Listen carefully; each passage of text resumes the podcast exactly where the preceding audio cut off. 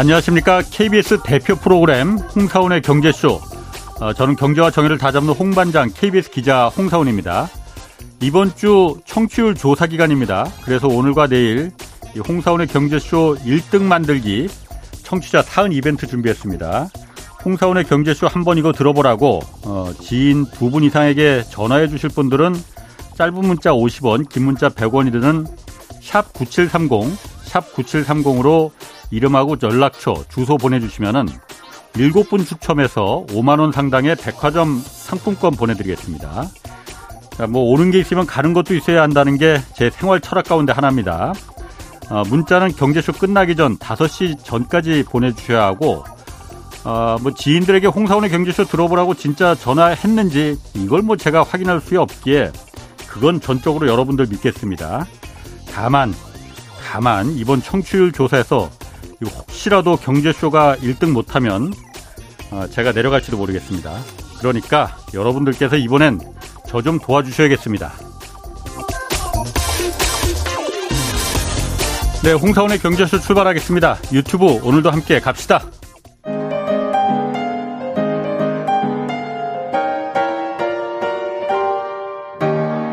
대한민국 최고의 경제 전문가와 함께 합니다. 믿을 만한 정보만 쉽고 정확하게 전해드립니다. 홍사운의 경제쇼. 네, 산유국들이 대량 감산 결정하면서 국제유가 급등했습니다. 또 본격적인 경기 침체 시작을 알리는 지표도 나오고 있어서 이거 매우 지금 복잡해졌습니다. 여러분들도 좋아하시고 저도 좋아하는 오건영 친한은행 WM 사업부 팀장 나오셨습니다. 안녕하세요. 네, 안녕하세요. 자, 비도 오는데 아, 네. 어, 미국과 유럽 은행 위기는 우중충한 데서 지금 이제 무사히 탈출한 건지 궁금하거든요. 네. 뭐 지금 얘기 들어보면 별 얘기 없는 거 보면 별탈 없이 그냥 지나가는 거 아닌가 싶기도 한데. 일단, 일단 먼저 저도 요즘 제일 많이 받는 질문이 네. 그 은행 금융위기 오는 거 아니냐 이제 이런 질문들 많이 하시거든요. 예. 왜냐하면 08년도에 아픈 기억이 있었으니까요. 그렇죠. 예. 근데 일단 결론부터 말씀을 드리면 예. 금융위기처럼 번져나가지는 않을 것 같고요. 그럴 가능성은 별로 없는 것 같습니다. 2008년에도 그런데 그러다가 왔잖아요. 아, 그렇죠. 근데 이제 네. 하나 이제 말씀드리면 네. 그때 당시에 겪었었던 아픔이 있기 때문에요. 네. 그쪽 사이드로는 굉장히 많은 방어를 해놓은 상태입니다. 그래서 네, 그때하고는 어. 조금 다른 것 같고요. 예, 예. 우리나라가 외환위기를 쉽게 안 겪을 가능성이 높은 것처럼 예. 금융위기도 좀 비슷하다고 생각을 하고요. 예. 근데 대신에 그럼 금융위기 안, 겪, 안 겪을 거면 다 맞냐? 예. 근데 금융위기라는 건 정말 안 좋은 거거든요. 최악의 케이스고 어. 어떻게 보면은 사람으로 따지면 심장마비가 걸려서 그냥 온몸이 훅 쓰러져 버리는 거고 똑같아요. 예. 금융기관이 사람으로 따지면 심장하고 똑같으니까요. 근데 대신에 경기 침체 가능성은 굉장히 높아질 거라고 좀 보고 있습니다. 왜 그런지는 제가 좀 음. 한번 쭉 설명을 좀 해드려 보도록 네. 할게요. 그러니까 SVB 은행에 대한 얘기가 나오고 있지 않습니까? 실리콘밸리뱅크. 예. 사실 네. 저도 실리콘밸리뱅크가 어떤 은행인지는 잘 몰랐어요. 근데 아. 이 은행이 참 독특하더라고요. 네. 보니까 우리나라에는 이런 은행 구조가 없습니다. 어, 그러니까 뭐 예를 들어서 이런 거죠. 판교에 있는 은행들이 있을 거지 않습니까? 예. 은행 지점들. 그 중에서 개인 지점은 다 없애고 법인 지점만 있을 거예요. 음. 법인들이 거래하는 지, 점포가 있을 거지 않습니까? 예. 그 지점만 다 모아놔요. 아. 그 은행이거든요. 그런 음. 은행입니다. 음. 대신에 이제 그러면 법인 예금을 많이 받잖아요. 예. 법인 예금을 많이 받다 보니까 법인 예금 사이즈가 크지 않습니까? 예. 그럼 예금자 보호 한도가 25만 불인데 그걸 넘는 예금이 굉장히 많을 거예요. 그렇죠. 그래서 법인들을 대상으로 해서 대출해주고 예금을 받는 그런 형태의 은행이구나. 근데 법인 중에서도 판교라는 말씀을 해드렸지 않습니까? 네. 판교하면 IT 벤처가 딱 떠오르잖아요. 예. 실리콘밸리에 있는 네. IT 벤처들을 대상으로 하는 예. 은행입니다. 예. 근데 절대 작은 은행이 아닙니다. 굉장히 네. 사이즈가 큰 게 IT 벤처가 잘 나가는 기간이 굉장히 컸거든요. 예. 이런 기업들이 굉장히 많은 돈을 예금을 했을 겁니다. 그럼 여기서부터 시작을 하는 게 20년도, 21년도로 돌아가죠. 예. 그때로 가보시면 코로나 딱 터졌잖아요. 예. 다 죽었다 싶었는데 어마어마한 돈을 뿌려줬죠. 예. 그러면서 다들 무슨 얘기를 했었냐면 코로나가 역설적으로 IT 혁명을 앞당기고 있다라는 얘기를 했었어요. 왜냐하면 돈을 뿌렸으니까, 예, 그 돈을 뿌렸으니까도 어. 있죠, 있고요. 예. 사람들이 예. 밖에서 생활을 못하니까 아, 온라인으로 아, 그렇죠. 생활을 되게 많이 예, 하지 않습니까? 그래서 아. 저도 화상회의라는 걸 굉장히 많이 했던 것 같아요, 그때는. 네. 이제 저는 화상회의 개인적으로 별로 안 좋아하지만 네. 그래서 줌으로 하는 것도 되게 많았고 뭐 이제 웹엑스 이런 걸로도 음, 되게 맞아요. 많은 예. 회의를 했었잖아요. 네. 저희 집 애들도 저기 학교 안 가고 다 그랬지. 집에서 이제 했었죠. 그러면 이제 줌이라든지 이런 데가 굉장히 많이 성장을 했을 거잖아요. 그런, 그런 기술들도 또 하나는 아이패드라든지 노트북 같은 것에 대한 수요도 굉장히 그렇지. 빨리 늘어났죠. 그래서 예. 이때 당시에 IT 관련, 로봇 관련, AI 인공지능 관련 이런 단어가 붙으면 실리콘밸리에서도 굉장히 많은 투자금을 받을 수 있었죠. 음. 투자를 받는다는 건 대출을 받는다는 거하고 다르죠. 지분 투자가 들어오는 거지 그렇죠. 않습니까? 예. 그러면 사실 이 지분 투자를 받은 만큼 이자를 낼 필요가 전혀 없습니다. 아, 성장하면 성장한 만큼 배당을 해주거나 아니면 성장해서 이 지분의 가치가 올랐을 때 다른 사람한테 팔거나 IPO를 해서 exit을 하면 끝이거든요. 음. 예. 이런 형태의 투자가 되게 많이 들어왔죠. 예. 조금 들어온 게 아니라 꽤 많이 들어옵니다. 예. 그러면 이런 투자금들이 많이 들어오면 이런 기업들은 어떻게 하게 되냐면 IT 벤처 기업들은 일단 좋은 사람을 채용을 하고 좋은 오피스를 구하게 될 겁니다. 음. 그 다음에 돈이 남을 거잖아요. 돈이 남은 거를 은행에 와서 예금을 하겠죠. 음. 근데 여기서의 포인트는 뭐냐면 예. 저도 옛날에는 참 이렇게까지 못 느꼈었는데 핵심 그거더라고요. 특정 산업이 좋다고 하면 그 특정 산업에 있는 모든 사람이 좋은 겁니다. 그럼 모든 고객이 호황이라서 모든 고객이 예금을 하는 거죠. 예. 그러면은 은행에 있는 모든 고객이 다 예금을 하면 음. 은행이야 좋죠. 예금이 막 들어오니까. 예. 근데 문제는 이 예금을 받으면 은행은 무언가 운용을 해야 되지 않습니까? 그렇죠. 예. 은행은 결국에는요. 받은 예금보다 더 높은 이자를 붙여가지고 대출을 해주는 게 수익 구조의 핵심이 됩니다. 예. 근데 문제는 예금을 받았는데 대출해줄 사람이 없죠. 예. 왜냐하면 이분들은 예금하고 예금을 엄청난 예금을 하고 있는 사람한테 대출 받으라고 할 수도 없고 예, 예. 그리고 이분들은 사실 혹여나 대출을 받는 사람이 있다고 할지라도 예. 이분들은 대출이 아니라 투자를 받을 텐데 누가 은행에서 대출을 받겠어요? 그렇지. 어. 그러면은 SVB 은행에서는 예금만 받았지 대출을 해줄 데가 없지 않습니까? 돈 될 게 없네. 그렇죠. 그럼 예. 어 이거 어떡하지? 이 느낌이 든 거죠. 예.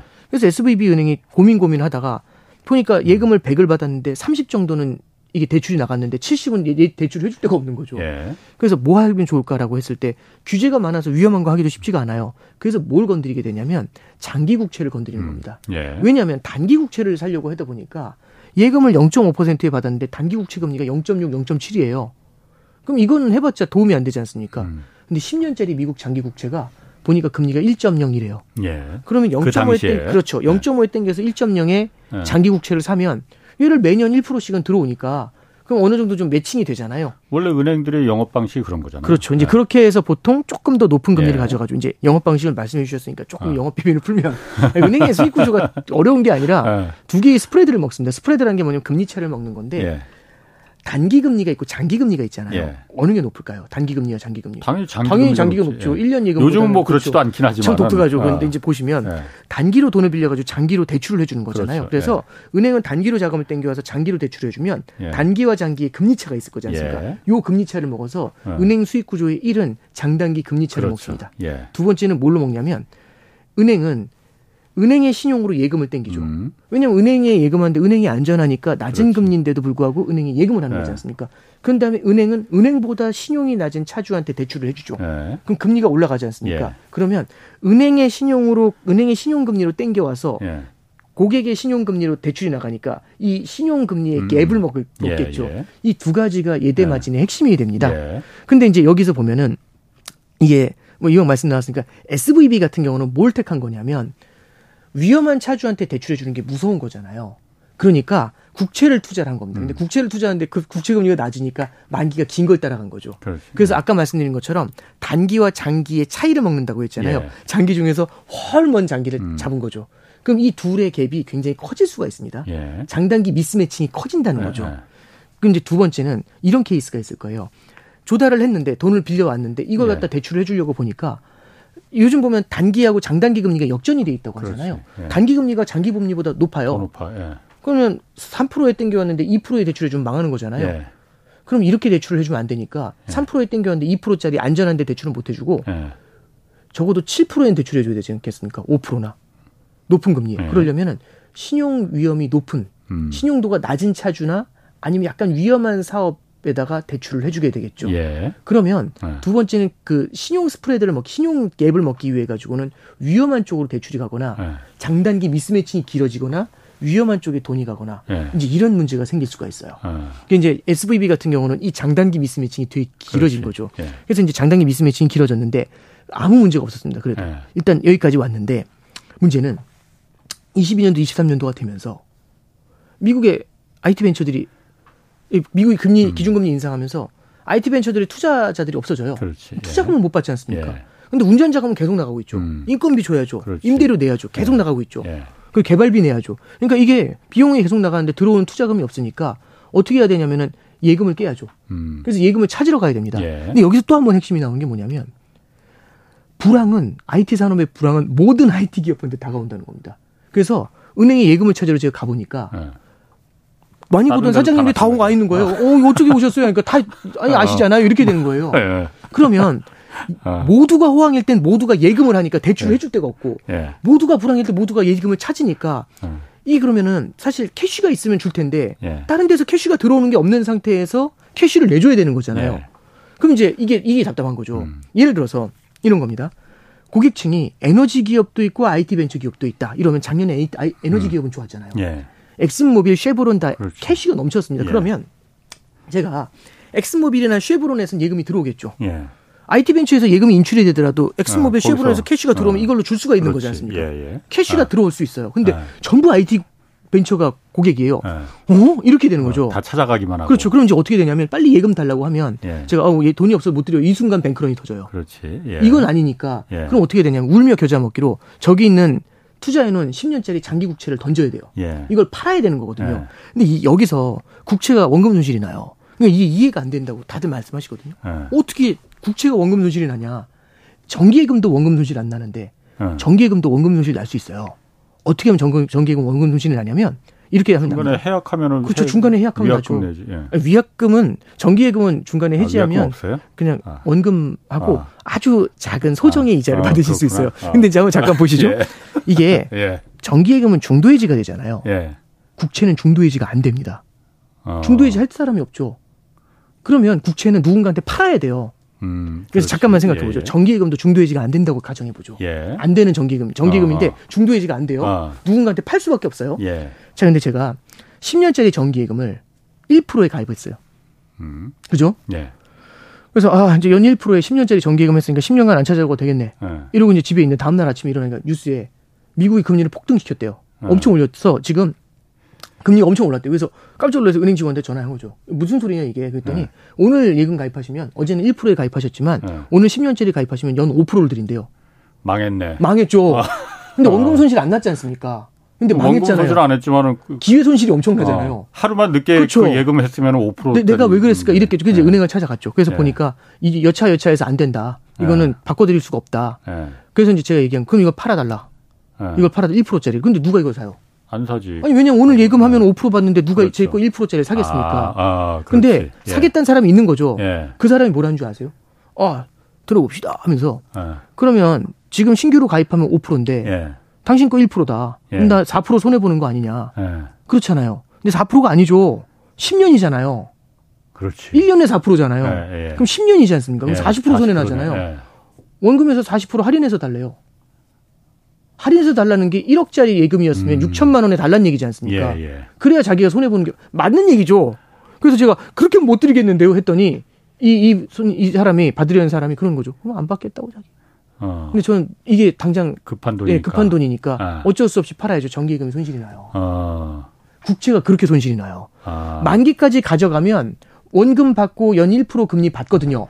그래서 국채가 그러니까 금리가 올라가면은 국채 가격이 떨어진다는 게 그거구나. 그러니까. 그렇죠. 왜냐하면 예. 제 거는 고정이 돼 있는데 그렇죠. 더 예쁜 애들이 확 늘어나는 아. 거죠. 저보다 아. 예쁜 애들이. 아. 저보다 멋있는 애들이 막 늘어나면 아. 누가 저 같은 사람을 이렇게 되는 거죠. 그 그러면은 비율은 좀 안 맞는 것 같은데. 뭐 어째- 어쨌든. 아, 예, 예. 아. 저 적절치 않은 예, 예. 비유 같은 거. 그러니까 애니웨이 이제 그런 케이스죠. 아. 그러면 이제 사실상 그래서 국채 금리가 너 이게 국채 금리가 실제로는 그때 당시 한 1% 음. 정도밖에 안 되던 10년짜리 국채 금리가 아. 4.5까지 올라가요. 예. 예. 그러면 얘를 던지는 그 순간에는 장기 국채니까 손해가 커졌을 거지 않습니까? 예. 그러니까 이제 이런 얘기를 하는 거죠. 그때 장기 국채가 아니라 조금 단기 국채를 했으면 예. 그럼 저주가 10년의 저주가 아니라 2년의 저주, 1년의 저주 이렇게 되는 거잖아요. 예, 예. 그럼 손실이 덜 했을 텐데 장기 예. 국채로 가져가니까 손실이 컸겠죠. 그렇지. 이걸 예. 판 겁니다. 아. 그럼 이게 굉장히 많은 손실이 났을 거잖아요. 1억짜리를 그냥 와- 어쩔 수 없이 6천만 원에 팔았다 이거죠. 그렇죠. 사실은 이렇게 계산하면 아, 안 되는데 물론, 아, 예. 직관적으로는 예, 이렇게 예. 이제 계산을 해보자 이런 음. 얘기죠. 그래서 장기 국채를 가져가면 가져갈수록 위험한데 아까 말씀드린 것처럼 장단기 미스매칭이 길어진 거잖아요. 음. 그러니까 이제 장기 중에서도 좀 꽤 긴 걸 던져버리는 문제가 생겼던 예. 거죠. 자 그러면 우리가 뭐 주식을 투자해도 마이너스가 나더라도 예. 이 마이너스는 이 주식을 팔기 전에 손, 손실이 확정된 건 아니잖아요. 그렇죠. 예. 예. 꿈과 희망이 있지 않습니까? 근데 파는 순간 손실이 확정이죠. 예. 그러면 은행이 이걸 매각하는 순간 캐시는 들어오지만 손실이 확정이 되면서 예. 이 손실의 확정이 은행의 연간 손익계산서의 마이너스로 잡히겠죠. 음. 그럼 손익계산서에서 연간 마이너스 손익이 났으면 예. 그렇잖아요. 그럼 마이너스 손익이 났으면 얘가 자본을 깎아먹겠죠. 음, 근데 그렇- 은행은 아, 예, 예. 기본적으로 은행은 일반 은행은 이제 예금을 조달해 가지고 대출을 해주잖아요. 예. 그러면 은행의 부채는 은행의 부채 사이드에는 고객들의 예금이 예금. 박혀요. 그렇죠. 저희 애가 만 원을 예금하면 은행 입장에서는 부채죠. 예. 돌려줘야 되는 그렇죠. 거니까. 돌려줘야 되는 돈이에요. 예. 그래서 통장을 주면 통장에 채무증서라고 적혀 있어요. 예, 예. 그래서 우리 애는 예금을 만 원을 예금하면 예. 그 순간 은행에 대한 채권자가 됩니다. 예. 은행은 채무자가 되고 음. 근데 여기서 굉장히 좀 어색한 단어가 나오는데 우리 애는 채권자가 됩니다라는 표현이 있잖아요. 채권자에 대한 이미지가 있죠.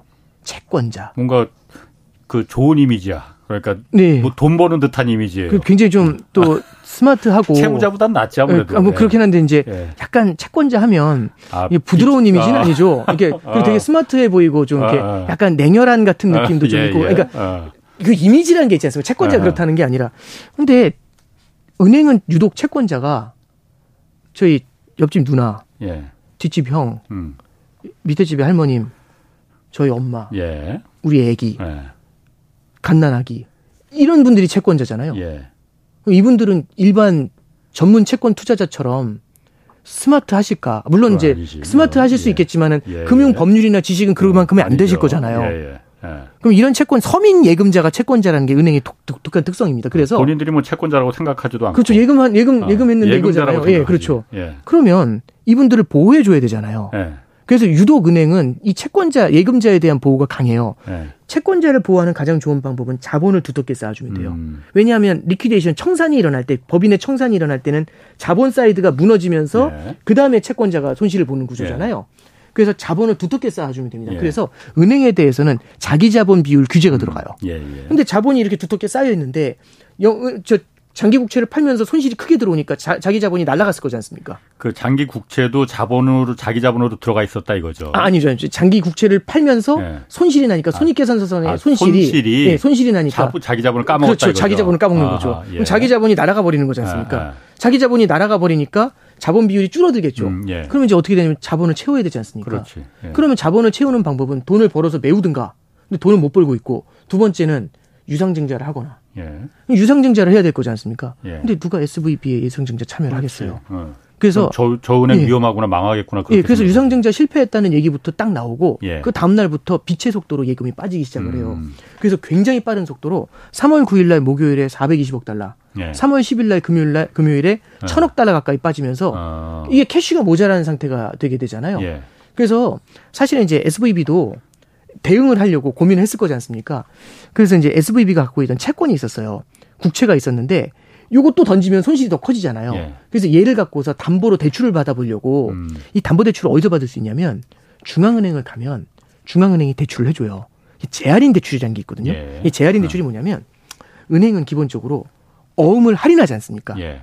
기업이 가져온 어음을 할인해 주잖아요. 예, 예. 그럼 어음을 할인하면서 캐시를 줬겠죠. 근데 어음을 갖고 있을 거잖아요, 은행이. 근데 예. 은행이 좀 칠칠치 못한 은행이 잘못해 가지고 캐시가 모자라요. 예. 돈이 없어지니까 은행이 무너질 것 같으면 이 상업은행을 예. 에, 이 어음을, 어음을 다시- 다시, 중앙은행에 가져가서 예. 어음을 줘요. 그러면 예. 이제 중앙은행이 다시 한번 할인해 주는 거죠. 깡한다는 거 그거. 그렇죠. 예. 그래서 재할인을 해 주는 예. 거죠. 그래서 예. 재할인 대출을 해 줘요. 예, 예. 그래서 중앙은행을 찾아가서 다시 한번 대출을 받게 한게 아. 그 재할인 예. 대출이라고 해서 음, 음. discount window라는 게 있습니다. 음. 재할인 창구라는 게 있어요. 거기서 대출을 해줘요. 그래서 예. 미국의 은행들도 중앙은행이 연준이잖아요. 예. 연준을 찾아가가지고 국채를 담보로 맡기면 예. 이거 좀 대출해 주세요 하면 음, 한 다음에 대출을 해줘요. 예. 근데 대신에 좀 칠칠치 못한 은행이니까 예. 내가 얘기했잖아. 잘하라고 했잖아. 예. 그러면서 너는 시장에서 알아서 해결하지 못하고 나한테 찾아왔으니까 음. 페널티 해가지고 금리가 조금 높아요. 예. 이게 첫 번째고요. 두 번째는 이게 급전 대출이잖아요. 예. 기간이 되게 짧아요. 3개월이 안 돼요. 3개월만 대출해 준다. 네, 3개월 언더로 와요. 보통 한 달 이런 거죠. 뭐, 어, 예. 예. 예, 급하긴 어, 하니까. 예. 그래도 좀 기왕이면 많이 해주면 좋은데, 아. 그죠? 예, 그런 게 좀 있고. 예. 세 번째는 이게 국채 담보잖아요. 예. 되게 장기 국채면 이 시가가 낮을 거지 않습니까? 예. 이미 금- 금리가 뛰었으니까 떨어졌을 예, 예, 거잖아요. 그럼 예. 대출이 많이 안 나와요.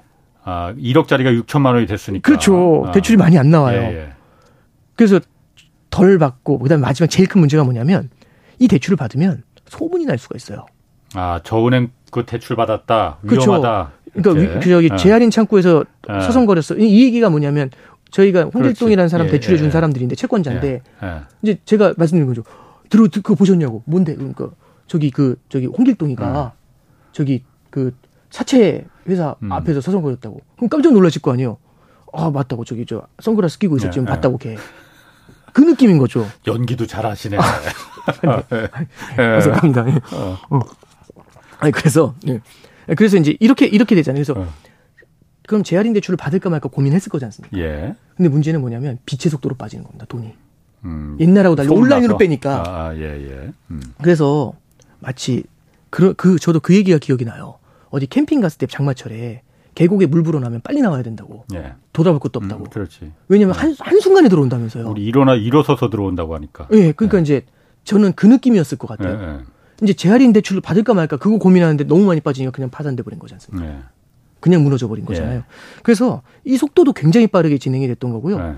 얘도 이제 어떻게 대응을 할까 우물쭈물하는 사이에 그냥 확 들어와 버렸던 음. 그런 케이스라고 보시면 돼요. 이게 예. 이제 SVB가 무너졌던 예. 그 핵심이 됩니다. 그럼 어. 얘가 무너졌던 사례를 갖다가 하나하나 추적해 보면 예. 결국에는 재할인 대출을 못 받아서 무너진 거고 재할인 대출을 왜 못 받았냐? 이게 결국에는 손실이 많이 나서 이거 대출이 필요했던 거잖아요. 어. 그럼 대출이 필요 없었으면 될 텐데 예.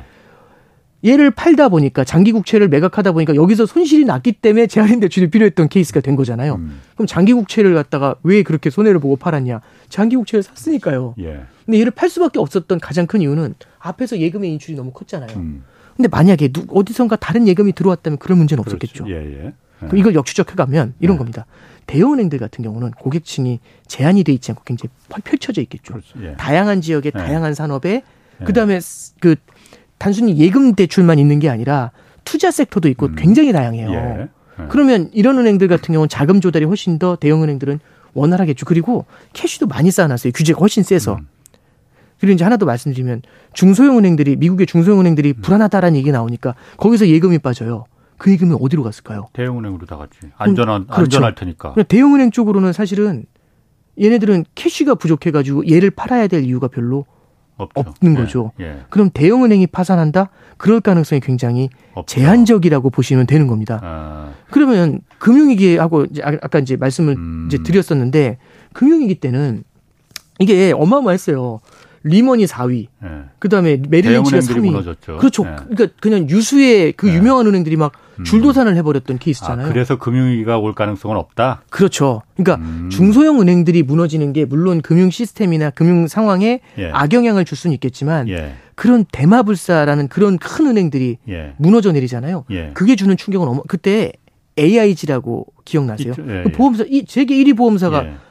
그 이렇게 보증을 해줬었는데 그 AIG도 무너지게 되죠 그때. 예. 음. 그러면 뭐냐면은 이 보증을 받은 사람들 입장에서는 그건 이제 CDS 보증이라고 하는데 뭐 그건 떠나서 보증을 받은 사람들 입장에 보증인이 AIG예요. 음. 그럼 AIG가 보증을 해주니까 저는 신용도가 높아졌을 거지 않습니까? 예.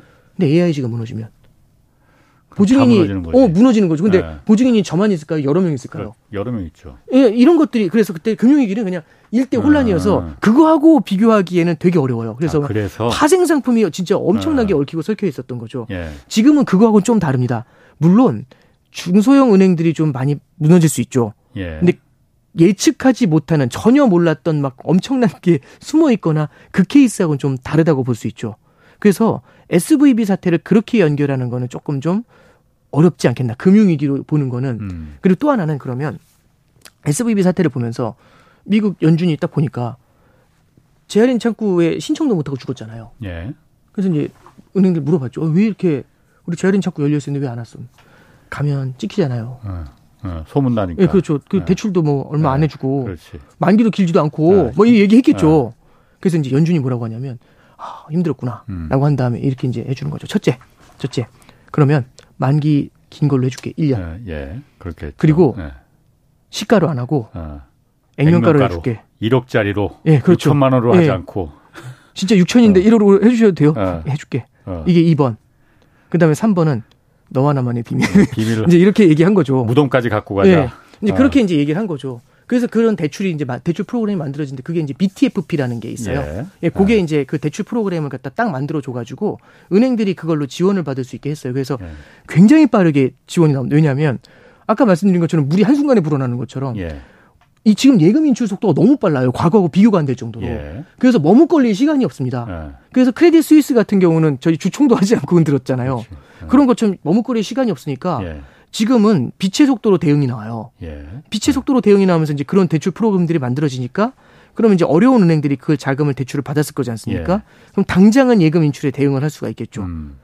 이렇게 이제 메워놨다라고 볼 수가 있는 거예요. 그래서 이게 아주 막 전반적인 은행의 위기로 확산될 가능성 은 크지 않다. 그게 일단 첫 번째인데 그러면 아니 그러면 잠깐만요. 거기서 네네 그러니까 그것 중앙은행이 연방준비제도가 그렇게 하- 해서 지금 그 겨우 좀 일단 숨통을 잠깐 막아 그 살려놨는데. 예. 그러면은 처음부터 애초에 처음부터 네네 이런 일이 발생할 가능성이 있다는 걸 몰랐을라나? 그럼 처음부터 아예 이렇게 그러니까 아까 말한 대로 액면가로 대출해주고 빌려가는 것도 은행이 빌려가는 것도 우리가 비밀로 해줄게. 그 공개하지 않을게. 왜 그렇게 해놓지 않았었어요? 그러니까 이제 이렇게까지 번질 거라고는 생각을 못한 게 1번이겠죠. 그래? 그런 거 생각 못 했어요? 그러니까 그렇죠. 이제 어. 30시간 만에 지금 터지니까 이제 예. 와서야 생각한 그렇죠. 거예요. 뒤? 뒤에 이제 그리고 아. 사실 액면가로 그렇게 대출해 주면 안 되죠. 사실은 그렇게 그렇죠. 해주면 안 되죠. 그리고 아. 예금자 보호도 예. 25만 불 넘는 거에 대해서도 음. 그 SVB 같은 경우는 보호를 예. 해줬지 않습니까? 그렇게 해주면 안 돼요. 아, 워낙 급하니까. 예, 뭐라 막- 해줬는데, 예, 그러니까 아. 급하니까 이제 그리고 BTFP 같은 대출도 예. 그렇게 나와주면 안 돼요. 아. 예, 그러니까 긴급한 대응 프로그램, 약간 음. 땜빵식의 대응 프로그램은 예. 상시적으로 상설 창구로 열어놓으면 사실은 안 되거든요. 음. 그래서 이제 은행들이 조금 좀 지금은 그런 중소형 은행들이 매우 힘들 것 같으니까 이게 뭐 손실이 난 은행들이 있을 거지 않습니까? 예. 마음이 끙끙 앓고 있는 아, 애들. 아. 걔들이 일단은 좀 예금 자금을 좀 조달을 해 가지고 예금 인출 올 때 일단 대응을 해 줘서 예. 당장 줄도산 이런 이미지를 갖다가 좀 제어를 하는데 음. 좀 기여를 해야겠죠. 그래서 일단 음. 이 방법으로 간 거죠. 그래서 제가 이제 말씀드렸던 게 금융위기로 확산될 가능성은 음. 사실 대형 금융기관을 낮다. 때리진 않을 것 아, 같아서 아. 낮다라고 보는 거죠. 예. 근데 이제 이렇게 생각을 하면 찻잔 속에 태풍이네. 그러니까. 이렇게 지나가는 것 그런 같잖아요. 아니네 뭐. 근데 그러지가 않은 게 예. 일단 잠깐 생각을 해보면 예. 지금 어디까지 말씀드린 거냐면 홍길동이 전염병에 걸린 거예요. 그럼 홍길동이 전염병에 걸렸으면 얘를 홍길동은 또왜 예. 나와 거기서? 홍길동이 전염병에 예. 걸렸으면 얘를 치료해 줘야 되지 않습니까? 그렇죠. 근데 예. 이제 치료해 주는 게 중요한 게 아니라 일단은 당장 당국 입장에서는 얘가 번지는 게 문- 중요한 거죠. 아. 그래서 차단한 거예요. 예. 전염이 안 되게 차단한 음. 거지. 홍길동 홍길동은 아직 아픈 아- 거죠. 앓고 있고. 홍길동은 아직 예. 아픈 거죠. 그럼 예. 홍길동이 누구냐? 예. SVB는 이미 죽었잖아. 그게 예. 아니라 SVB가 죽을 수밖에 없었던 이유가 IT 산업이 힘들었잖아요. 예. IT 벤처 쪽이. 예. IT 벤처 쪽이 여전히 힘들죠. 예. 이제 여기서 이제 포인트가 나오는데 참고로 말씀을 드리면 지금 이제 그 긴급 대출을 받은 그 은행들이 있을 거잖아요. 예. 모르지 않습니까? 비밀로 한다고 했으니까. 근데 이제 기자분들은 더 알고 싶지 않나요? 그러면 근데 이제 예. 이게 그래서 이제 월스트리트 저널에서 예. 닉 티미라우스라는 분이 있어요. 예. 어, 유명한 사람인데 그 사람이 이제 그 트위터에다가 이제 하나 올린 게 있었는데 뭐가 있냐면 재할인 대출부터 시작해서 이런 긴급 대출 유에 있는 프로그램 지원을 받은 은행들 알 수는 없지만 음. 이건 돼요. 뭐냐면 미국 연준도 예. 12개 지역에 지역 본부가 있거든요. 그렇지. 지역 연준이 그렇지, 있거든요. 그렇지. 예, 예. 12개 지역에. 예. 그러니까 한국은행도 저기 제주지사 어, 뭐 이런 거 있는 있고 것처럼 제주 본부 예, 있는 예. 것처럼 12개의 본부가 있거든요. 예. 12개 이제 지역 연은이 있습니다. 예. 각각의 지역 연은에서 대출이 나갔을 거잖아요. 예. 그 실적은 알 수 있겠죠. 어느 은행 누가 받았는지는 모르지만 어. 얼마만큼의 대출이 나갔는지는 알 수 있죠. 그 그렇지. 프로그램 올린 거죠. 그래서. 올렸는데 뭐 대단한 비밀도 아니지만 예. 어떻게 나왔냐면 12개 은행이지 않습니까? 그래서 예. 이제 3천억 정도가 나왔대요. 예. 3천억 달러 정도가. 그, 그 순위를 말씀드리면 12위부터 3위까지 10, 음. 하위 10개 은행은 한 푼도 안 받았습니다. 제로입니다, 실적이. 그럼 두 개가 두 개의 지역에서 3천억을 땡긴 거죠. 음. 2위가 뉴욕입니다. 뉴욕 연은에서요. 500억 달러 나갔어요. 예. 그러면 이제 나머지 한 영예 군데 1위가 2,500억 2,500이네요. 다 가져간 거죠. 예. 영예 그 1위가 어디예요? 샌프란시스코입니다. 아. 아, 실리콘밸리. 예. 예. 거기서 이제 그 대출이 나간 거죠. 그러면 예. 얼핏 생각을 할때 예. 이게 물증은 없지만 심증은 있다 뭐 이런 예. 그러니까 어디가 대충 어려울지가 대충 느끼면 어디 어느 지역의 은행들이 좀 어, 그래서 그- 샌프란시스코에 그 수많은 중소 은행들이 많이 있을 거 아니에요. 아, 그렇죠. 어. 근데 이제 생각을 할 때 저기 그런 은행들이 좀 있을 거라고 생각을 하면 조금은 더 보수적으로 생각을 할 수 있게 음, 되잖아요. 예, 예. 그럼 그런 은행들에서는 예금이 더 인출이 될 수가 있겠죠. 그렇지. 특히 예금자 보호가 안 되는. 예. 그래서 무슨 얘기가 나온 거냐면 전액 보 전액 보증을 해줘야 되는 거 아니야. 그 얘기가 나온 거예요. 왜냐하면 중소형은행에서 아. 이 BTFP로 메워줘도 예. 안 망한다는 거하고 예. 불안하지 않다는 건또 다른 거거든요. 그렇지. 그건 어. 그러면 이제 불안하니까 아 그러지 말고 이 어. 얘기가 나오니까 차라리 그러면 예금 자 보호를 다 해주면 그러면 예. 아무런 불안이 없지 않습니까? 예. 뭐 은행이 뭐 무너지더라도 내 예금은 그대로 보장이 되니까. 뭐 그래도 나 같으면 뺄 것 같긴 한데 어쨌든 네, 그래도 뭐 이제 예. 일단 어. 그런데 이제 예를 들어서 이런 예. 케이스죠. 근데 이게 그래서 옐런 재무장관도 왔다 갔다 왔다 갔다 하면 되게 고민이 많았던 예. 것 같아요. 그래서 막 오락가락했다 뭐 이런 얘기가 그러니까. 있잖아요. 근데 이게 예금자 보호를 전체를 다 해주는 게 굉장히 큰 이슈입니다. 그렇죠. 이게 이제 모럴 해저드의 문제가 생겨요. 예. 이- 이게 옛날에 Savings and Loans라는 미국의 저축 대부조합 사태가 있었습니다. S&L 사태라고 아주 예. 유명한 사태입니다. SNL? 예, S&L 사태. 어, 그 TVN? 어, 코미디? 아, 그러니까 아, 신동엽. 그 그건 S N 아 그 그것도 어. N이 또 이제 S 하고요. 어. 그 and 할 때 그 어. N N이 붙은 거 이제 그 코미디는 예. 이제 SNL이고 예. 아 이거 똑같네요. 예. 보니까. 이제 S&L 사태라는 게 있었는데 예. 그 S 좋아하는데 예. 주현영 기자 참 재밌더라고 이게. 아, 저도 어쨌든, 좋아합니다. 예. 그래서 이제 Savings and Loans 그 금융기관이 저축 대부조합이라고 했어요. 예. 이 저축 대부조합이 80년대 미국 경제가 너무 어렵다 보니까 예. 저축 대부조합이 좀 힘들었어요. 그래서 음. 이걸 좀 양, 육성을 좀 해주려고 저축 대부조합의 예금에 대해서 예금자 보호 한도를 한꺼번에 확 올려줍니다. 예. 예. 근데 예금자 보호가 되니까 그러면 제가 이제 예금자예요. 예. 시중은행하고 저축 대부조합이 있는데 예. 시중은행 금리보다 저축 대부조합 금리가 높아요. 예. 근데 여기를 못 가는 이유가 무서워서 못 가는 거잖아요. 그렇지. 예. 근데 예금자 보호 해준대요. 그럼 가지. 그럼 저축 대부조합으로 높은 금리 예금이 쏠렸겠죠. 그렇죠.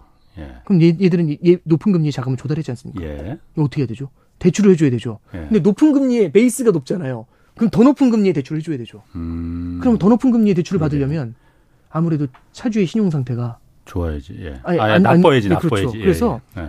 그때 당시 이제 어디에 대출을 많이 해주냐면 텍사스나 이런 지역에 음. 유정 산업이나 이런 데다 대출을 많이 해줘요. 예. 그때 이제 석유파동 당시에 이제 아하. 이 유정 개발 같은 걸 많이 예, 했었거든요. 예. 그러다 이제 85년도 12월에 사우디가 증산을 해버립니다. 예. 지금 감산한다고 난리인데 그때 어, 어. 증산을 했어요. 그랬더니 유가가 국제 유가가 30%에서 10%까지 어. 폭락을 해버려요. 네. 3개월 만에. 예. 그럼 어떻게 됐을까요? 그 유정 산업이. 다 망했지. 그러면 대출해 준 게 부실이 됐겠죠. 그렇죠. 그러면 당연히 예금을 줄 은행이- 수가 없게 된 거지 않습니까? 예. 은행이 망했겠네. 그럼 이 예금에 대해서 보증을 해줘야 되지 않습니까? 예. 예. 금자 보호가 들어가 있으니까. 예. 그래서 이걸 구- 결국에는 정부가 메워주게 네. 돼요. 예. 그 메우는데 기간이 3년이 걸렸습니다. 그 저축대부조합 전국에 있는 저축대부조합 그때 막 천 개가 넘는 게 파산했거든요. 그걸 SNL 사태라고 합니다. 음. 예. 그래서 미국 경제가 90년도에 침체를 겪어요. 예. 그래서 이제 그 그게 이제 그 SNL 사태인데 결국에는 이게 나중에는 이 예금 같은 거 다 메워주고 부실채권 처리하는데 국민의 혈세가 들어갔을 거지 않습니까? 예. 그럼 예금자 보호 전체를 해주다 보니까 국민의 혈세를 다 메운 거죠. 어. 그러니까 이제 결국에는 모두를 구하려고 하니까 아무도 못 구한 거죠. 그렇죠. 예. 이런 일이 벌어지는 거거든요. 예. 그래서 예금자 보호를 갖다가 모두 다 해주겠다? 예. 어, 이거 옐런이 음. 선택하기 쉽지 않은 선택이 되거든요. 그리고 두 번째는 재원이 없어요. 그럴 재원이 어디 있겠어요. 지금 부채 한도에 걸려가지고 지금 그렇죠. 간당간당한데. 예. 그래서 이게 전체 은행에 대해서 예금자 보호를 한다? 오, 이- 이거는 아마 상당한 모럴 해저드의 리스크를 갖고 있을 겁니다. 아니 그 부분 어차피. 미국 재무부도 처음에 옐런 장관이 네네. 그렇게 말했다가 그렇죠. 다음 그러니까 다시. 철회했다고. 어. 그건 또 예. 가능하지도 않은 얘기고 해서도 그렇죠. 안 되는 일이지. 그래서 예. 이제 만약 이- 이제 말씀해 주셨던 것처럼 예. 금자 보호가 그렇게 많이 안 된다라고 음. 한다면 예. 예금자 보호가 많이 안 된다라고 한다면 당연히 중소형 은행들에서는 꾸준히 예금의 인출이 나타날 수가 있겠죠. 예. 예. 그러면 중소형 은행들이 예금이 모자랄 거지 않습니까? 예. 게다가 예금도 예금도 모자란데 어 불안해라고 생각을 하면 예. 불안하지 않다는 걸 보여주기 위해서 우리 cash 많아요. 이걸 보여줘야 되잖아요. 예. 그럼 대출을 많이 못 해주겠죠. 음. 그러면 IT 벤처가 힘들잖아요. 예. 그럼 이런 IT 벤처가 대출이 필요하겠죠. 예. 근데 거기 대출을 해줄 만한 은행들이 힘들어요. 제코가 석자예요. 그러면 대출이 안 나가면 이 은행도 힘들고 이 벤처도 힘들고 은행도 힘들고 벤처도 힘들고 그게 경기 침체네. 그러면 IT 벤처는 예. 임, 그 사무실을 바꾸겠죠. 싼 데로. 예. 사람을 많이 줄이겠죠. 그렇죠. 아. 그러면 하반기엔 실업률이 올라갈 수 있습니다. 지금 그래서 그러니까 이제 지금 그러니까 최근에 뭐 민간 고용 지표가 조금 이제 부실해진 거에 예. 대해서 이거하고 연결 지으려고 하는데 그 정도로 신속하게 진행되는 음. 건 아닌 것 같고요. 예. 근데 제 생각에는 이제 하반기로 접어들면서 점점 더 고용이 조금 이제 실업률이 아. 좀 올라가는 구조가 나타날 것 같고요. 그리고 은행들의 대출이 줄어들게 되면은 IT 벤처뿐만 아니라 특정 지역 은행들한테 디펜던시가 음. 되게 높은 그런 형태의 은행들이나 그런 형태의 산업들이 고전하는 양상이 나타날 수가 있거든요. 아. 그래서 지금 말씀드리고 싶은 거는 금융위기는 아니지만 이 SVB 사태는 예. 경기 침체의 가능성을 많이 높일 수 있다고 생각합니다. 그리고 중소형 은행들이 꾸준히 조금씩 조금씩 파산하는 모습들이 좀 나타나지 않을까 그렇게 생각하고 있습니다. 근데 아까 말씀하시기를 아까 네. 그 3천억 달러 연방준비제도에서 아, 예. 그, 그 빌려준 거에서 네네네. 500억 달러는 뉴욕 지역에서 했고 어느 은행인지 모르지만 2,500억 달러가 샌프란시스코에서 했다고 했잖아요. 네네. 그럼 샌프란시스코는 IT 기업들이 많이 뭐 밀집돼 있으니까 그거는 위험하고 그저 IT 기업은 좀 침체가 들어갈 가능성이 있다고 봐. 그런데 네네. 역설적으로 말씀하신 거로 보면 다른 미국 다른 거의 대부분 지역은 네. 은행들 중소 은행들이라 하더라도 네. 어. 그렇게 위험하지 않다는 거 아니에요? 그러면은? 그러니까 이제 그게 그래서 지금 연준에서도 얘기하는 게 예. 중소형 은행들의 사태가 어디까지 번질지는 예측이 안 된대요. 예. 그렇잖아요. 근데 이제 이게 그냥 IT 벤처의 문제다라고 만약에 사람들의 심리가 거기서 거쳐준다면은 그 예. 말씀이 맞는 거고요. 예. 그게 아니라 아 좀 대운행이 낫겠는데 이런 것들이 약간 중소형 은행 전체에 대한 문제로 벌 굵어지게 아. 되면은 중소 다른 지역에 있는 중소형 은행에서도 예금의 인출이 나타날 수도 있죠. 예. 그러니까 지금 당장은 아니겠지만 아, 아. 그런 것들이 시차를 두고서 나타나게 되면은 음. 그런 지역들도 마찬가지로 어려움을 겪을 수가 있다. 그럴 예. 가능성이 높아진다. 이제 이렇게 볼 수 있는 겁니다. 음. 그리고 실제로 IT 벤처가 굉장히 성장을 많이 했잖아요. 예. 돈이 많이 가 있었고 예. 거기가 흔들리게 되면은 거기가 고용을 굉장히 많이 소화해 줬거든요. 예. 예. 그쪽에서 실업률이 올라가는 게 꽤 될 수 있습니다. 음. 그래서 저도 좀 바라보고 있는 게 미국의 경기 침체 확률이 좀 많이 높아지게 되지 않을까 좀 그렇게는 좀 생각을 좀 하고 있습니다. 어차피 그러니까 그 작년부터 계속 그 미국에서 미국뿐만이 아니고 네네. 어 경기 침체가 올 가능성이 높다. 와야 되는 뭐 그거 경기 침체가 오라고 지금 기준금리를 이렇게 왕창왕창 높이는 거잖아요. 뭐, 뭐 이제 또 굳이 의도한 어, 건 아니겠지만 의도한 건 아니지만 의도한 건 아니지만 예. 그러니까 온다고 했는데 지금 중소은행들이 이렇게 하나둘씩 무너지기 시작하면은 경기 침체를 더 가속화시키는 촉매제 역할을 할 것이다. 이렇게 해석하면 되겠네요. 그럴 수 있죠. 예. 음. 예, 그래서 이제 경기 침체의 가능성을 좀 높일 수 있다라고 말씀드리는 내용 중에 그 어떤 부분도 좀 볼 수 있냐면 결국에는 올해 초에는 no landing이라는 말도 나왔어요. 네, 그, no landing이 뭐냐면 경기 침체 없을 수도 있겠다. 어, 너무 탄탄하다 생각보다. 연착륙커녕 뭐 예. 그, 어. 이게 no landing의 핵심이 뭐냐면 고용이 탄탄했고요. 예. 두 번째는 소비가 탄탄해요. 예. 그렇게 물가가 올랐는데 소비를 하는 거거든요. 예, 예. 소비를 하는 이유는 채용이 돼 있으니까 월급을 받으니까 예. 소비를 하는 것도 있고 두 번째는 두 번째는 쌓아놓은 저축이 있어서 하는 거거든요. 근데 쌓아놓은 저축이 지금 빠르게 줄어들어요. 그래서 어. 제 이제 이틀 전이죠. JP 모건의 CEO가 제이미 다이먼이라는 사람인데 예, 예. 그 다이먼이 한 얘기가 올해 4분기 정도 접어들면 미국 사람들이 쌓아놨던 저축도 거의 이제 줄어들게 된다. 예. 이 얘기를 해요. 그럼 만약에 하반기로 가면서 저축은 줄어드는데 실업률이 올라오면 이러면 지금만큼 소비를 할 수 있을까? 음. 쉽지가 않을 수 있거든요. 그렇죠. 예. 그럼 소비 지표가 둔화가 되는데 금리는 예. 높아져 있고 물가가 높은 상태에서는 사람들의 소비 여력이 많이 줄어들 수가 있지 않습니까? 그럼 이거를 사실은 금리를 낮추고 재정을 풀어주면서 메워줘야 되는데 예. 재정은 부채 한도에 막혀 있고요. 근데 기준금리는 지금 물가에 막혀가지고 낮추지는 못하고 있으니 음. 지금 상황에서는 미국이 이제 경기 침체를 겪을 가능성이 좀 더 높아지는 거 아니냐라는 얘기가 음. 이제 나오기 시작을 하는 거죠. 그렇군요. 그런데 제가 이거 경제쇼 진행하면서 보니까 네. 사실 그런 예측이나 전망이라는 게 네. 별로 의미 없더라고요. 아, 맞아요. 왜냐하면 말씀하신 대로 불과 한 두 달 전까지 미국 노랜딩이다. 경기 침체는 경착륙은 무슨 경착륙, 연착륙도 아니고 계속 이렇게 막 팡팡 활활 터질 것이다. 막 그렇게 얘기했던 게 엊그제였잖아요. 지금 그 얘기 쏙 들어가 버렸습니다. 맞습니다. 그리고 물가도 지금 아까 산유국들이 갑자기 네. 증산을 해버렸잖아요. 이러다 보니까는 예. 야 이거 물가 인플레 이거 안 잡힐 것 같다. 이런 여러 가지 변 생각지도 못했던 변수들이 막 이렇게 툭툭 튀어나오면은 전망이나 예측은 고사하고 어 이런 정책도 이게 먹힐까라는 의심이 제가 무식이지만은 그 저도 그런 생각이 들거든요. 그래서 이거 함부로 예측 같은 거 전문가들이라고 해서 다 똑똑 똑똑한 게 아닌 것 같더라. 물론 오 팀장님이야 제가 똑똑한 거 인정합니다. 그런데 저야말로 아마추어고요. 그래서 네. 지금 저 그 아까 산유국 그 감산 얘기도 했지만 그 얘기도 좀 오늘 해야 되거든요. 아, 네네. 산유국 얘기 잠깐. 어, 지금 이 윈플레가 겨우 좀 잡히는 것 같다. 물론 지표상으로 보면은 미국도 그렇고 한국도 그렇고 이게 애매합니다. 그러니까 이게 물가가 잡히는 거야, 안 잡히는 거야. 그런데 표면적으로 숫자로만 보면은 뭐 잡히는 것 같기도 한데 감산이 갑자기 산유국들 감산이 나오면서 석유값이 국제유가가 확 튀어버렸잖아요. 네. 이러면 이거는 굉장히 큰 변수 아니에요, 지금? 변수죠. 네, 아. 이게, 아, 그래서 저도 이제 딱 말씀하실 때 한숨이 그냥 절로 나온 게 네. 이게 이게 저도 되게 변수가 크다고 생각을 하는 게 이게 네. 그냥 유가도 그렇지만 너무 전체적으로 너무 좀 얽히고 설킨 게 많아가지고 네. 연준이 제가 봤을 때는 이 너무 많은 변수 속에서 네. 답을 찾기가 정말 어려울 것 같아요. 왜 그런지 한번 잠깐 말씀드리면 일단 산유국 유가부터 말씀드리면 네. 이게 단순히 그냥 감산을 했다고 해서 될 문제가 아니고요. 예. 이 감산의 패턴이 예. 굉장히 독특하게 나왔다는 거죠.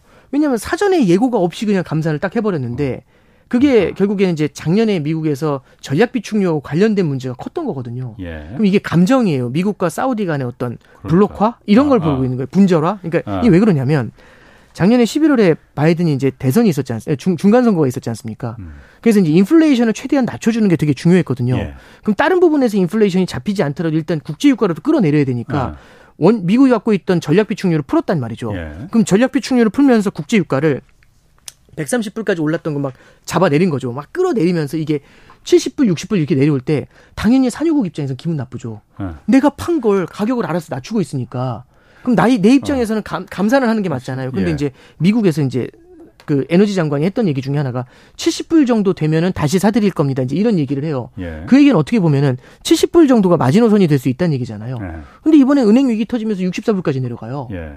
그러면 이제 그러면서 이제 그 에너지 장관 얘기가 당분간은 사드릴 생각은 없다. 음. 왜냐면 이제 물가가 잡히기 시작했는데 음. 그럼 이게 되게 산유국 입장에서는 배신감을 느낄 수가 있지 않습니까? 예. 그래서 이것 때문에 감산 감산에 들어갔다. 근데 감산에 들어가는 게 사우디 혼자 들어가는 게 아니라 몇 개 산유국이 연합이 돼서 들어간 그렇지. 거잖아요. 예. 그러니까 다 같이 뭐랄까요 좀 화났다 어. 이제 이 컨셉이 첫 번째가 될 수가 있어요 그리고 예. 이제 두 번째는 뭐 해치 펀드들을 갖다 혼내주기 위한 거다 이제 이런 얘기도 있는데 뭐 그것도 이제 그렇다 치고 음. 그럼 중요한 거는 지금 원유 시장에서 이 가격을 안정시킬 수 있는 헤게모니가 흔들리고 있다라는 게 저는 되게 포인트인 것 같아요. 어. 그러니까 뭐냐면 지금 오르더라도 또 나중엔 안정이 될 거야가 아니라 와 이것도 불안하네 이거죠. 이것도 예측 불가로 오르네. 이제 이 생각이 드는 거죠. 그래서 그 발표가 나자마자 하루 만에 유가가 6불씩 뛰어요. 예. 73, 4불 하던 게 80불로 한 번에 예. 올라오거든요. 예. 그러면 결국에는 물가를 안정시키기 위해서는 유가가 더 내려와 줘야 되는데 예. 유가가 더 내려오라고 하려고 할 때마다 감산이 터지게 되면은 예. 내려오는 속도가 느려질 그러니까. 거지 않습니까? 예. 그럼 물가가 안정이 되는 건 맞는데 안정되는 속도가 빨리 내려왔으면 좋겠어요. 지금 감기가 인플레이션이란 음. 감기가 빨리 나왔으면 좋겠는데 내려오는 속도가 늦어질 수가 있죠. 다시 올라갈 수도 있는 거 아니에요? 그렇죠. 이렇게. 근데 이제 어. 올라갈 정도까지는 아닐 수 있겠지만 감산량이 그렇죠. 예. 근데 이제 이렇게 예를 들어서 내려오는 속도가 너무 느리게 되면 지금 높아요 이미. 예. 물가가 안정되는 속도로 갔다 음. 지금 그래도 이제 탄력을 받았으면 내려와라 내려와라 하는데 예. 와다 이 모양이 된 거죠. 그러면 아. 와 목표 달성하는데 2%라는 물가 목표에 지금도 24년 말이나 돼야 도자, 도달한다 하고 예. 있거든요. 내년 말이나 돼야. 예. 근데 그걸 더 늦어질 수도 있지 않습니까? 예. 그러면 한숨이 훅 나오는 거죠. 예. 그럼 이제 원유 시장에서도 물가 안정에 발목 잡는 애, 빠른 물가 음. 안정에 발목 잡는 애가 생긴 거고 두 번째는 아까 SVB하고도 연관해서 잠깐 생각을 해보시면 이게 있어요. 지금 이제 그 은행들이 대출을 상업용 부동산도 해줬을 거지 않습니까? 예. 만약에 상업용 예. 부동산 가격이 떨어지면 임대료가 낮아지겠죠. 예. 임대료가 낮아지면 물론 이제 주거용 임대료가 더 크지만 임대료가 낮아지면 물가 안정에 도움이 될 거지 않습니까? 임대료가 낮아지면 예, 그렇죠. 예. 임대료 낮아져라 이 아. 얘기하고 있는데 임대료가 낮아지면 주택 가격 떨어지고 상업용 부동산 가격이 떨어져요. 예. 그러면 임대료 물가가 안정돼서 좋다 이것도 있겠죠. 어. 박수 치고 좋아할 수도 있지만 예. 다른 한편에서는 은행이 또 올 수 있죠. 은행이 예 이제는 그게 수면에 올라와 아, 있는 거지 않습니까? 그렇지. 어. 그러면 물가를 바라보면 예. 임대료가 떨어져야 되고 예. 은행을 바라보면 임대료가 안정이 돼 있어야 되고 예. 어느 게 맞을까요? 엉거주 출발 것 같지 않으세요? 그러니까 그래도, 이게 예. 그래도 물가가 먼저 아닐라나 하나만 더 말씀드려 볼게요. 중고차 가격이 물가 끌어올릴 때 꽤 큰 영향을 주거든요. 중고차 가격이. 어, 어. 작년에 그래서 중고차 예, 엄청 올랐잖아요. 그때는 뭐 신차들이 생산도 예. 잘안 되고 그랬으니까. 그럼 중고차를 사야 될때 예. 돈이 모자랄 거지 않습니까? 예. 비싸니까. 예. 그러면 대출을 받아서 사요. 이게 이제 오토론이죠. 중고차 남, 예. 중고차 대출. 근데 이제 이 오토론에 대출이 꽤 들어 꽤 나갔대요. 중고차를 담보로 산 거잖아요. 예. 중고차 가격이 내려가야 물가가 안정이 되죠. 그렇죠. 예. 중고차 가격이 내려가면 그 차주들은 어떨까요? 물가가 안정돼서 좋아할까요? 아니면 담보 대출. 받았는데 가격이 떨어져서 안 안 좋아하지 당연히. 예.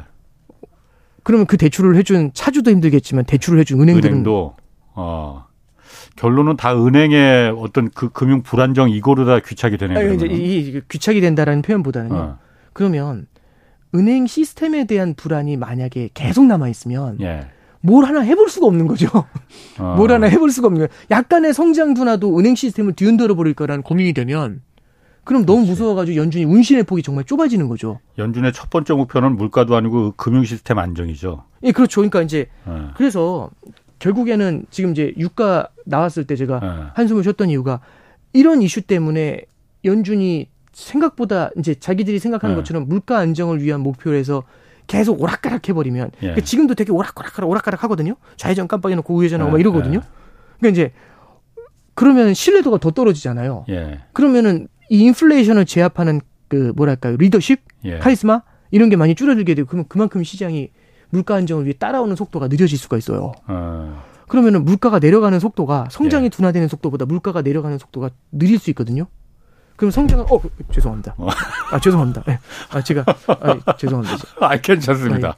어, 내가 더 깜짝 놀랐어. 아, 아, 예, 죄송합니다. 예. 그래서 물가가 이렇게 뭐냐면 이제 예. 성장은 빠르게 내려갔는데 예. 저성장 기조에 들어와 있는데 물가가 너무 예. 천천 조금 천천히 내려와서 여전히 고물가 기준에 남아 있으면 이게 스태그플레이션이 됩니다. 아, 예, 그래서 이- 이게 저도 그래서 이- 이번에 이제 산유국 이거 터지는 거 보면서 예.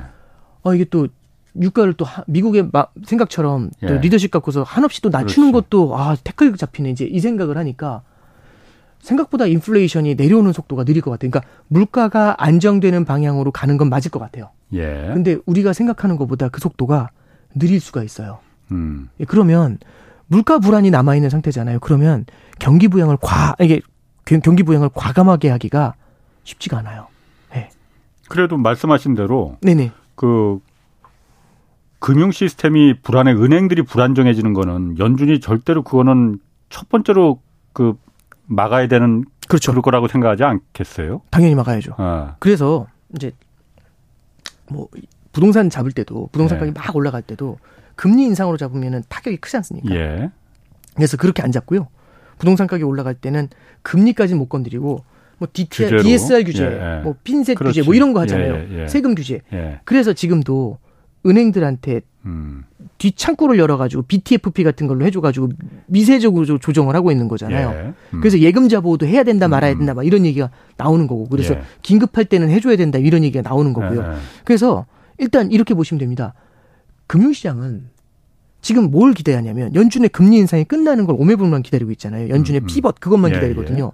그러면 금융시장에서 작년에는 어떻게 작업을 했냐면 성장이라는 애를 이렇게 딱 인질로 잡은 음. 다음에 총을 겨누면서 얘 쏜다 이렇게 얘기한 거죠. 음, 예. 빨리 피벗해 그렇지. 쏜다 예, 이렇게 한 예, 건데 예. 연준이 얘기한 거죠. 쏴 어. 성장 일정 부분 포기하겠어 어. 이렇게 얘기한 거죠. 예, 물가를 예. 잡기 위해서. 예. 그랬더니 이제 깜짝 놀란 거죠 시장이. 예. 너무 놀랬죠. 얘, 예. 얘 포- 그럼 얘를 던지겠죠. 예. 얘 던진 다음에 무언가 다른 인지를 찾아야 되지 않습니까? 눈빛이 돌아갈 만한. 어. 그래서 인지를 딱 잡았는데 금융안정이라는 인지를 잡고 딱 아. 이렇게 총을 겨누는 거죠. 성장이란 인질로는 안 되니 네. 금융 은행을 인질로 잡았다. 네. 그래서 이제 이 아, 금융. 금융 안정을 딱 아. 인지로 잡아서 이렇게 예. 겨누는 거죠. 그러면 이제 여기서 눈이 돌아가지 않습니까? 예. 이거는 구해 줘야 되니까. 예.